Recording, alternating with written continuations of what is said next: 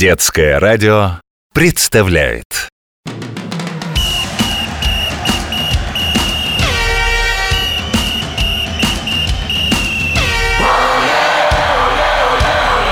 Спортивная программа.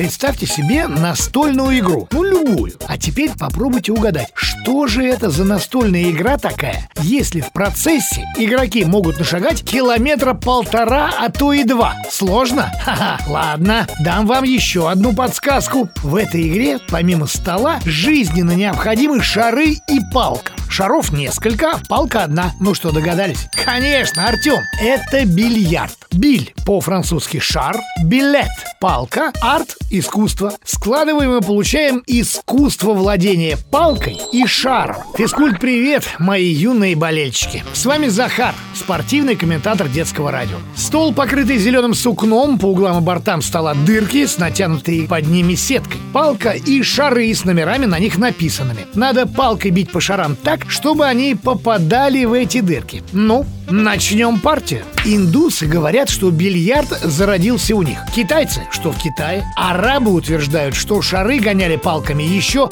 в Древнем Египте в бог весть каком тысячелетии до нашей эры. Доподлинно известно только то, что первый стол для бильярда был сделан мастером-французом по заказу короля Людовика XI. Что, Лиза? Почему короля? Ха-ха. Да потому что сначала в бильярд играли только высокопоставленные особы. Монархи, герцоги да всякие графья. И полководцы, конечно. Потому что бильярд — это не просто развлечение. Это умение концентрироваться, стратегически мыслить и контролировать эмоции, что в ратном деле жизненно необходимо. В нашу страну бильярд завез Петр I. А, как известно, все, на что великий государь клал свой зоркий глаз, начинало бурно развиваться. Будь то флот, науки или вот, пожалуйста, бильярд даже. Скажу больше. Постепенно обучение этой игре стало обязательным для российских дворян. Александр Сергеевич Пушкин, тот, который написал сказку о рыбаке и рыбке, у лукоморья дуб зеленый, ну и многое другое, правильно, Коль. Так вот, Пушкин неплохо играл в эту игру и даже написал в одном своем романе. И после, дома целый день, один в расчеты погруженный тупым кием вооруженный, он на бильярде в два шара играет с самого утра.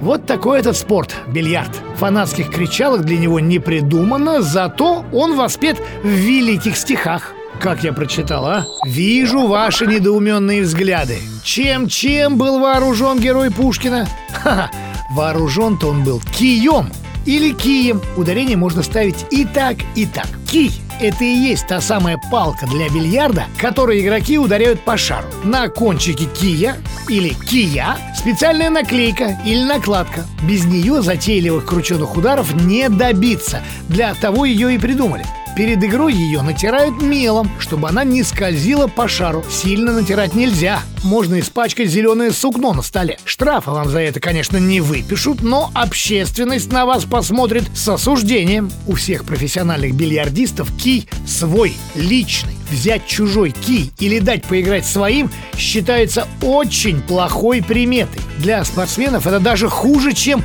соль рассыпать.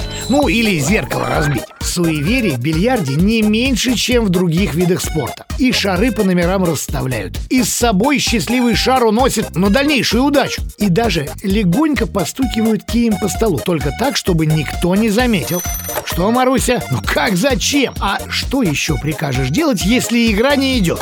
Кстати, когда вас постоянно обыгрывает какой-то соперник, ну, назовем его Витя Петров, как вы поступите? Будете больше тренироваться? Начнете внимательно изучать тактику вашего обидчика? Колдовать и загадывать желания? Да все гораздо проще. Смените соперника и больше с Витей Петровым в поединок не вступайте. Золотое правило бильярдиста. Да шутка, конечно. Бильярд — это спорт. А в спорте принято, правильно, брать реванш. Это желание выиграть, если проиграл. Сейчас я вам расскажу об одном факте, о котором не то что дети, даже взрослые не знают. Готовы?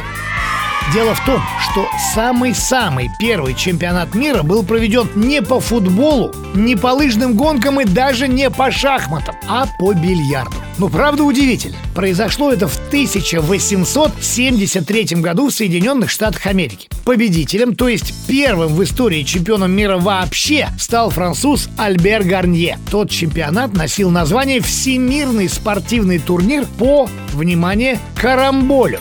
Что, Макар, при чем тут карамболь? Ха-ха, вот при чем. Словом бильярд называют сразу несколько игр, в которых кием бьют по шарам. И карамболь в их числе. Это, скажем так, французский вариант бильярда.